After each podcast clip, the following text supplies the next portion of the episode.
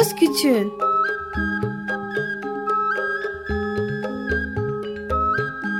Bir Çocuk Hakları Programı Bilgi Üniversitesi Çocuk Çalışmaları Birimi hazırlıyor ve sunuyor. Çocuk Hakları Savunucusu Özel Sezin Okullarına katkılarından dolayı teşekkür ederiz.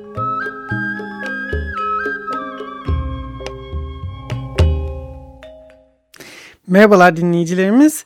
Ee, bir Söz Küçüm programında hoş geldiniz. Ben Beren. Bu hafta bir e, sınav programında, bir e, eğitimle ilgili programımıza hoş geldiniz. E, hepinizin bildiği gibi YGS bu hafta sonu olacak. E, bundan dolayı da biz YGS ile ilgili sınav stresiyle alakalı bir programdan yapmak istedik. Ve aslında bu bizim yakın zamanda yaptığımız ikinci sınav stresi programı olacak. Konuğumuz e, Aytül Serpel, hattımızın diğer ucunda. Merhaba Aytül Hanım. Merhabalar Beren, merhabalar. Nasılsınız? E, teşekkürler. Aynı zamanda e, ben Selen'le birlikteyim. O da... E, Evet, selam herkese. Merhabalar. Merhaba. Ben telefonla bağlandım ama olsun.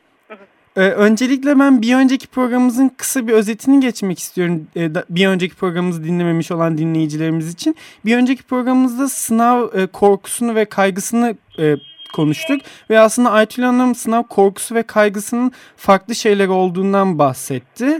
E, sınav korkusu aslında reel bir gerçek bir şey daha doğrusu sınav korkusu değil mi korku gerçek bir şey için duyulan bir duygu kaygı ise e, gerçek olmayan bir şey için du- duyulan bir e, du- du- duygu olduğundan bahsettik daha sonra Türkiye'deki e, eğitim sisteminin sorunlarından bahsettik ve diğer ülkelerdeki eğitim sistemlerini kısaca tartıştık. Şimdi bu programımızda e, YGS'de hazır yaklaşmışken e, spesifik olarak sınav süresince ne yapılabilir? Öğrenciler bu sınavda e, meslek seçimine nasıl yardımcı oluyor ya da bu sınavda başlarına nasıl sorunlar gelebilir? Bunları tartışacağız. E, öncelikle Aytül Hanım acaba kendinizden tekrar kısaca bahsetmek ister misiniz? Tabii ki, tabii ki. Ben e, uzman klinik psikoloğum. E, çocuk, ergen ve yetişkinlerle çalışıyorum. E, sınav ve performans kaygısı da benim alanda en çok rastladığım ve en çok çalıştığım başlıklardan bir tanesi. E, o yüzden bugün de bu başlık üzerinden elimden geldiği kadar e, size deneyimlerimi paylaşmak istiyor olacağım. Ee, bu arada e, dinleyicilerimize şunu da söyleyeyim. çocukçalışmaları.wix.com slash söz küçüğün radyo sayfasında 2015 programlarımız bölümünde bir önceki programımıza da ulaşabilirsiniz. Şimdi Hanım, size öncelikle şunu sormak istiyorum. Sınav kaygısı gençlerin geleceğini düşünmekte kullanacakları zamanları aslında bir, nebze harcamış yapıyor. Bundan dolayı bu konuda yani sınav kaygısının ve sınav çalışma temposunun gençlerin bö- gençlere böyle bir zararı olduğundan da bahsedebilir miyiz? Tabii ki, tabii ki. Yani çok net katılacağım bir şey bu. Im, Yani şöyle düşünmek gerek. e, Sınav dönemi gerek SBS için olsun bu. e, Gerek e, üniversite sınav süreci için olsun. Kimlik gelişimi açısından bizim en hızlı gelişmeleri yaşadığımız, sosyal olarak ihtiyacımızın kendimizi tanımlamak, sınırlarımızı bulmak, e, kendimize yatırım yapmak istediğimiz bir dönem. Sosyalleşme, arkadaş ilişkileri, bu sürecin en önemli dinamikleri ve panzehir aynı zamanda. Kendini anlatma, ifade etme ve yeni roller deneme e, ihtiyacımızın en yüksek olduğu zaman.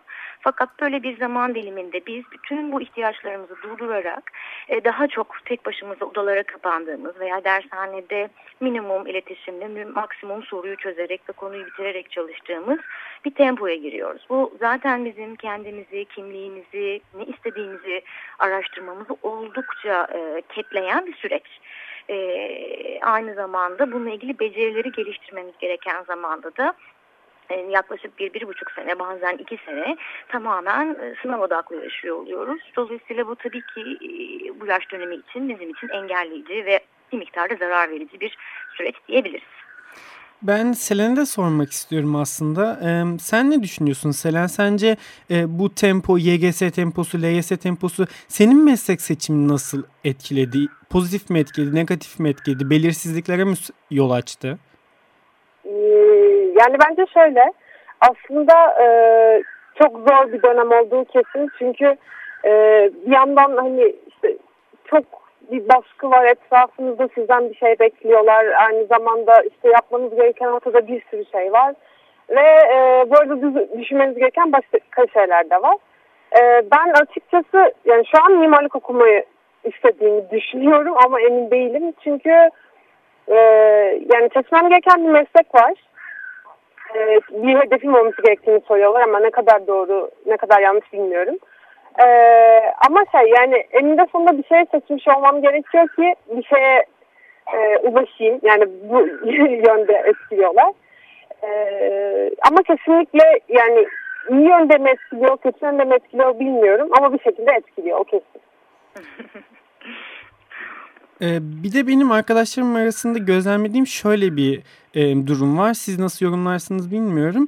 Bazıları da e, belli bir şey istiyor. E, örneğin Türkiye sıralamasına çok da yüksek olmayan e, bir üniversitenin atıyorum matematik bölümünü istiyorlar. Fakat bu öğrenci dershanelerince çok başarılı veya bu bölüm için daha başarılı olarak e, görülüyor. Bundan dolayı e, dershanece ya da ö, ö, ö, arkadaşlarınca ya da evde annelerince babalarınca başka bir bölüm seçmelerine yönlendiriyor. Çocuklar üzerine böyle bir baskı kuruluyor ve aslında bu çocuğun kendi hayatına bile katılma, kendi hayatına bile e, karar alma mekanizmasına çok belirgin bir şekilde engel koyuyor. Siz ne düşünüyorsunuz bu konuda Aykül Hanım? Hmm, yani bu alanda özellikle kaygıyla ilgili de çok o, ne yazık ki rastladığımız bir şey veren ve e, yani bundan biraz bahsediyor olmak da bana da çok iyi geldi açıkçası. Hı hı. E, çünkü birazcık bu sınav ve puanlar meselesi bir etikete, bir marka meraklılığına dönüşmüş durumda. Hani eğer başarılıysanız o başarının bir mutlaka dereceyle veya dereceye giren bir meslek dalıyla taçlandırılması gerekiyormuş gibi bir şey var. Evet ee, maalesef. Yani hani o, o dereceyi yapmak zorundasın. İşte bu, bu performansı göstermek zorundasın. Hani bu mesela diyelim ki bir matematik bölümü içinde olabilir. İşte astrofizik var, işte efendim söyleyeyim gastronomi bölümleri var. Bunlar çok niş, çok gerçekten özel ilgi isteyen alanlar ve Türkiye'de henüz yeteri kadar yaygın değiller. Bu bizim popüler meslekler listemizde değiller. Dolayısıyla burayı tercih eden bir sürü danışanım var. Fakat aile ya da okul, dershane kıyameti kopartıyor. Neden? Daha iyi bir puan yapabilir. Burası çok düşük puanlı. Neden daha iyisini yapabilecekken bununla yetinsin. Fakat burada çocuğun idealinin olduğu gözden kaçıyor. Dolayısıyla amaç yapabileceğimiz maksimum yüksek puanı yapmak ve ne kadar çok e, işte başarılı olduğumuzu bu yoldan herkese duyurmak değil. Ama bizim istediğimiz mesleği seçebiliyor olmak. Bunun için de yeterli bir puan alıyor olmak. Bu Türkçe matematik ve fen matematik bölümleri arasında da oluyor. Yani bu kendi jenerasyonumda da yaşadığım bir şey. Hmm, şöyle bir örnek verebilirim. Ben hani başarılı bir öğrenciydim lisedeyken ve Türkçe matematik seçmem benim bayağı bir problem olmuştu. Çünkü bir yıl önce okul birincisiydim ve işte mutlaka fen matematik seçmem lazım, derece yapmam lazım e, gibi bir yere doğru yönlendiriliyordum. Oysa ki ben sosyal becerilerimin daha hakim olduğunu inanan, bu alanda yürümek isteyen bir insanım. Fakat okul ve dershane bu konuda gerçekten çok tutucu davranabiliyor. Anne babalar da keza aynı şekilde.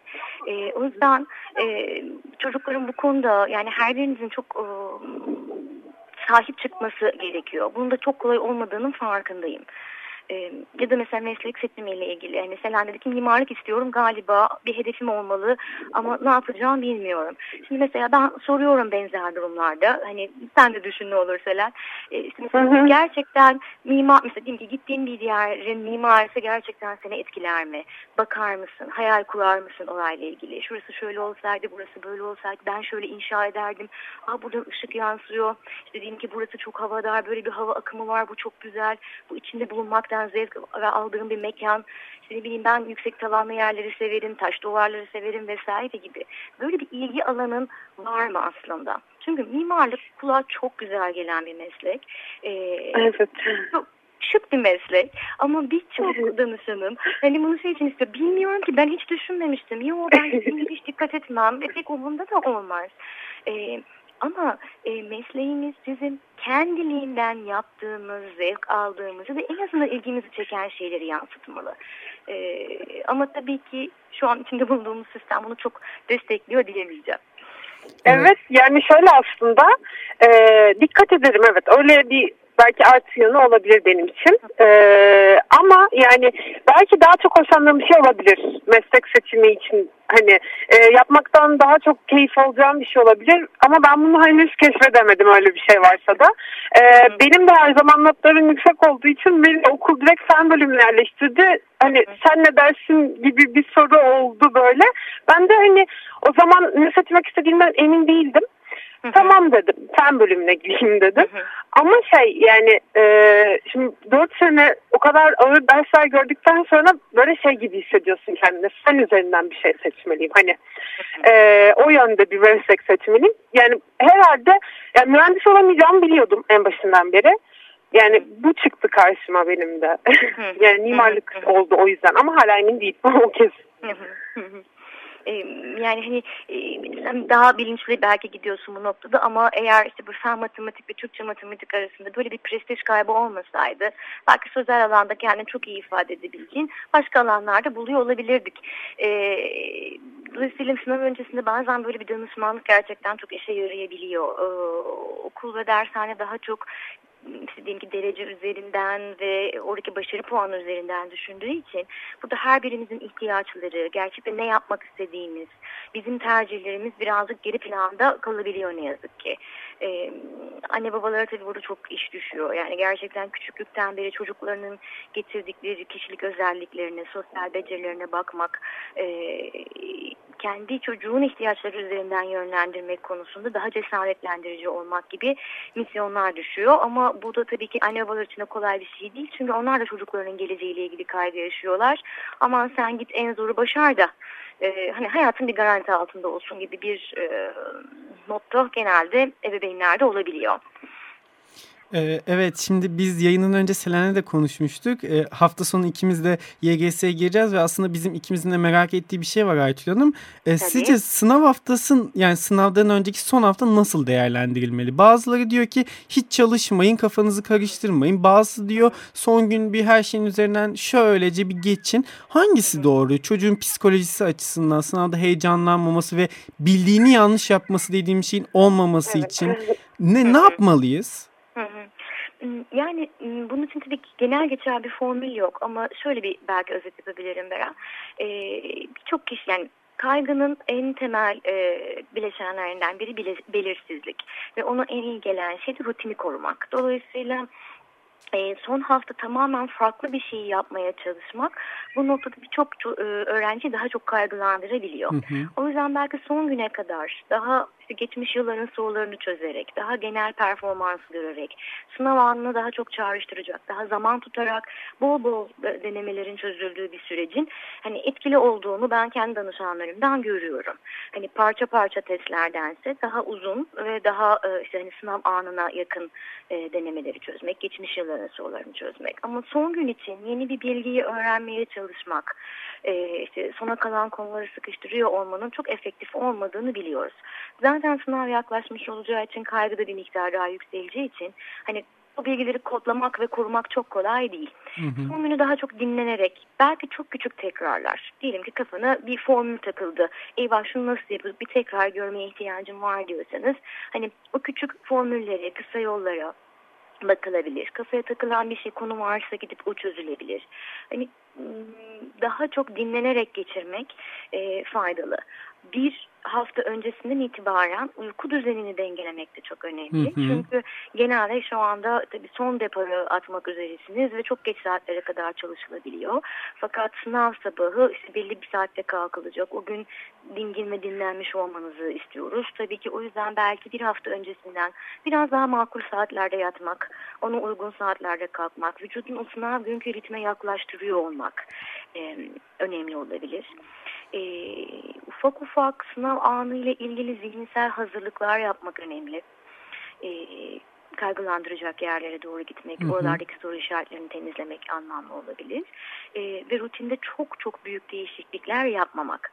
E, işte bir gün öncesiyle ilgili de mesela bir dinlenme veya daha farklı zihni rahatlatacak bir şeyler diyorum ama e, nasıl diyeyim çok marjinal bir eylem de bir gün sonrasını çok olumsuz etkileyebilir E, çok hı hı. aşırı yorucu bir aktivite. Dağ tepe tırmandın, temiz hava alayım derken ama çok yorulabilirsin, üşütebilirsin.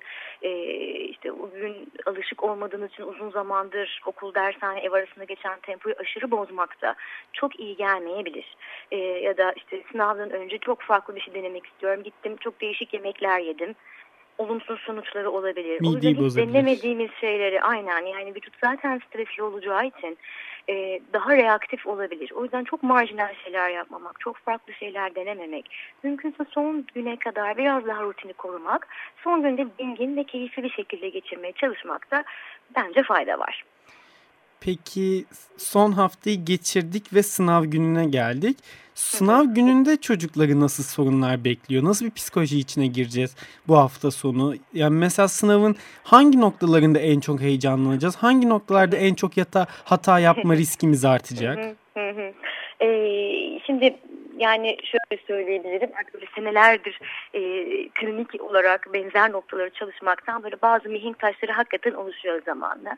E, yani benim kafamdaki birkaç e, kritik noktalardan biri mesela bir gece önceki sendrom. Yani gün bir şekilde geçiyor ama akşamleyin haberlerde işte yarın yüz binler işte üniversite seçme sınavına girecek anonslarının duyulması, bunlarla ilgili çıkan haberler bir gece öncesinden tetikleyici olmaya başlayabiliyor. Dolayısıyla mesela bununla ilgili eğer çok tetiklenen kişilerin televizyon dinlemesinin ya da bir nefes egzersiziyle rahatlasın sonrasında diyebilirim. Gece yatmak ve ya da o gün içindeki haberleşmeler sınavla ilgili yine pik yapan yerlerden biri oluyor. Tam yattım arkadaşlarımla mesajlaşıyorum. Bir tanesi çok kaygılandı. Eyvah ne yapacağım? Hazır değil miyim acaba? Yarın nasıl geçecek? İşte bu gece uyuyamayacak mıyım gibi tetiklenmelere sebep olabiliyor. Dolayısıyla orada kendi ihtiyacınıza göre ilişkileri ayarlamak, mümkün olduğu kadar kendinizi uykuya hazırlamak bir alternatif. Ee, sabahleyin Kahvaltı faslı zor fasıllardan bir tanesi. Yemek yiyemiyorum, midem bulanıyor, evden çıkmadan önce çok kaygılanıyorum diyen çok kişi var. ee, orayla ilgili şunu tavsiye ediyor olacağım. Yani hani böyle bir beslenme uzmanı gibi konuşuyorum ama sınava yaklaşınca hakikaten artık böyle bir psikologluktan e, şey e, nedir spor koçluğuna doğru gidiyoruz. E, sabah gerçekten fena olmayan bir kahvaltı yapıyor olmak, e, gevşeyebilmek, eğer gerçekten o, o evden çıkma faslı çok gerginleştirici ise, hafif hafif titremeler, kontrol kaybı, mide bulantısı eşlik ediyorsa, yine derin nefesler almak, kendinizi gevşetmek, yapabiliyorsanız ılık bir duş, yani sadece bu omuz ve vücudu, karnı gevşeten bir ılık su e, ile de olabilir. E, ve vücudun stres seviyesini birazcık düşürmek işlevsel olacaktır. E, yani şöyle düşünmenizi isteyeceğim onun hayatınızı düşündüğünüz en yüksek kaygı düzeyi olsa, sıfırda nötr olduğunuz bir durum olsa, sınav günü 3-4 birim kaygıya ihtiyacınız var. Hı hı. Bu sınavda sizi uyanık tutacak, hafızayı uyanık tutacak. Adrenalin. E, adrenalin sağlayacak bir miktar ve başarıyı getirecek. Evet. Ama bunun dördün üzerine çıkması, 5, 6, 7'ye çıkması demek. Bunun artık bir savaş kaç mekanizması dediğimiz bir e, hayati düzeye geçmesi demek.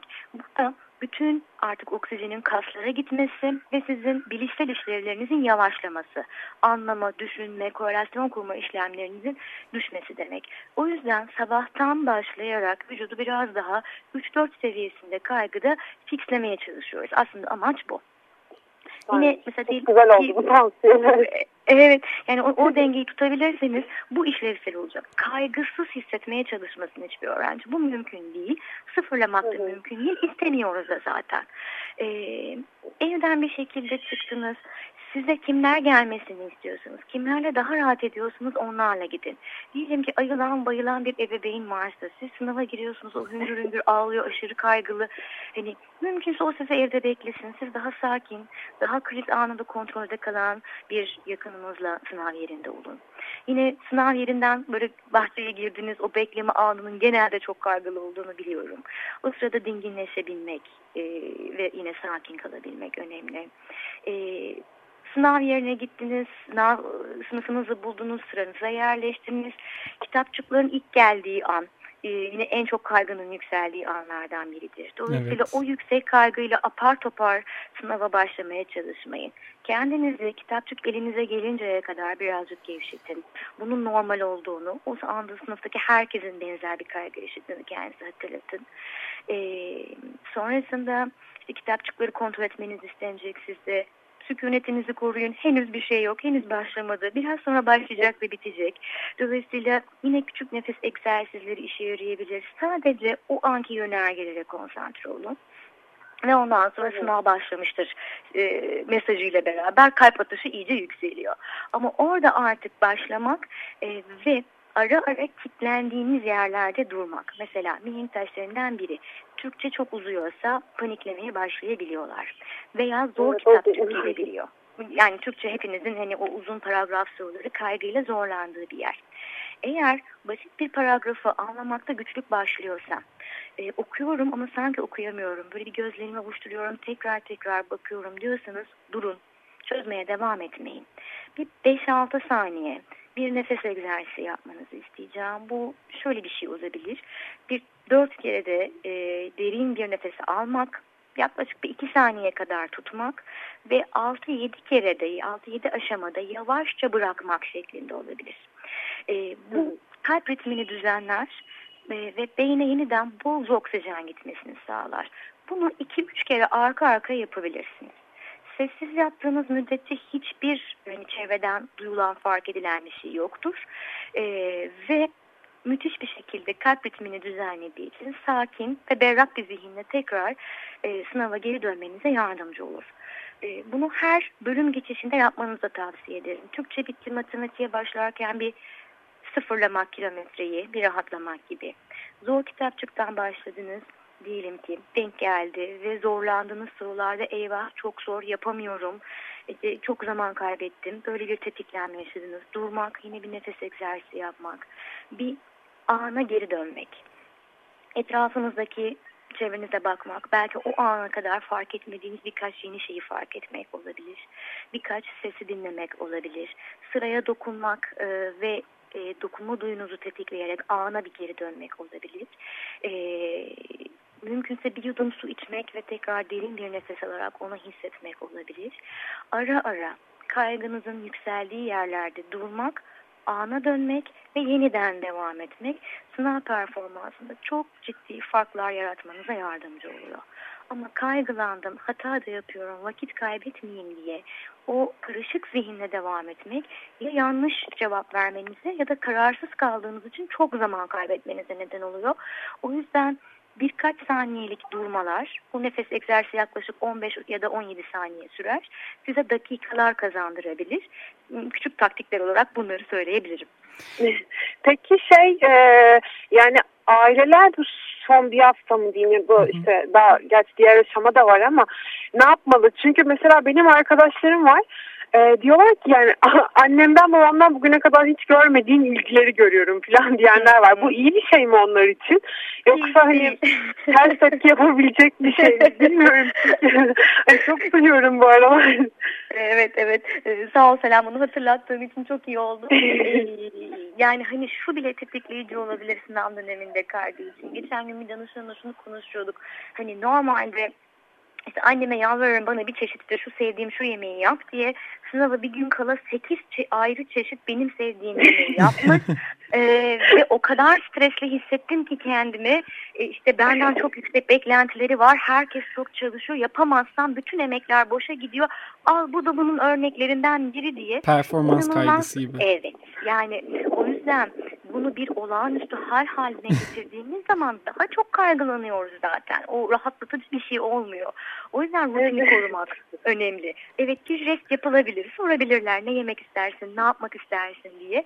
Ama bir böyle anormal iyilik haline giriyor olmak e, tabii ki biz daha ım, yük altında bırakıyor.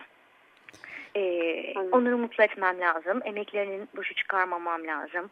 Ne kadar çok şey bekliyorlar, ne kadar güveniyorlar bunun hakkını vermem lazım. Ee, eğer bunu yapamazsam işte haksızlık edeceğim, hayal kırıklığı yaratacağım vesaire gibi bir sürü gereksiz ve olumsuz düşünceyi bizi kaydırıyor. O yüzden bu e, aşırı iyilik hallerine ihtiyacımız yok. Rutini korumaya ve sakin kalmaya ihtiyacımız var. E, bir olağanüstü anlam yüklemeyelim lütfen. evet.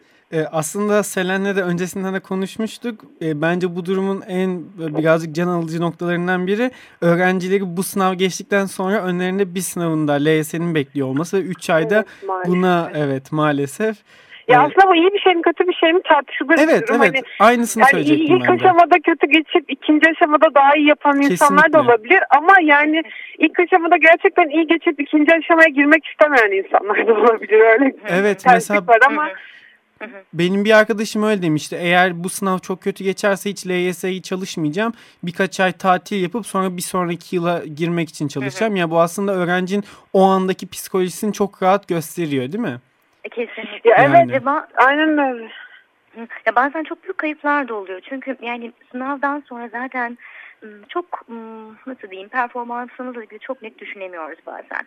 Çok kaygılanmış oluyoruz. İstediğimiz gibi geçmiyor. Bu bir hayal kırıklığı yaratıyor ve bir sonraki parkura artık enerjimiz kalmaya kalmayabiliyor. Dolayısıyla Hı hı. bırakıyorum ben öbür seneye hazırlanacağım gibi bir tepki Yanlış. geliyor. Ama diğer yanlış tabii ki çünkü diğer sınavın ne zorlukta ve nasıl geleceğini bilmiyoruz. Oysa ki Evet.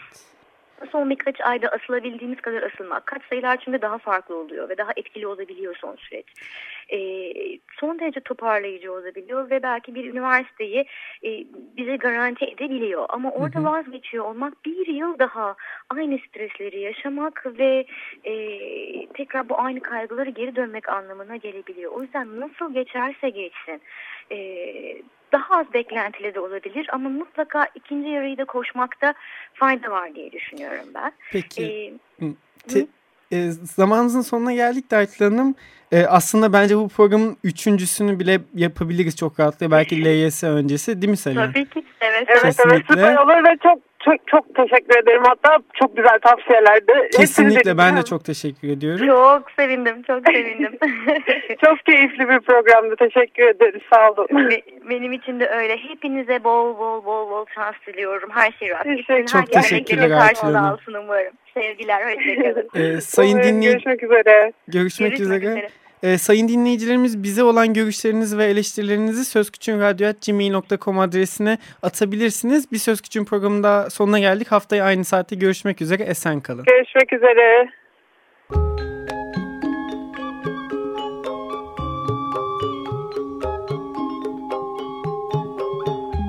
Söz Küçüğün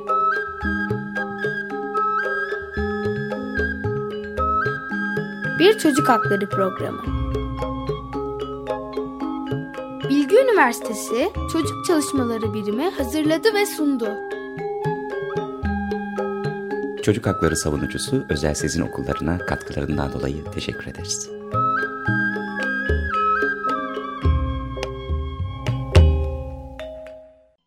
Açık Radyo program destekçisi olun. Bir veya daha fazla programa destek olmak için 212 alan koduyla 343 41 41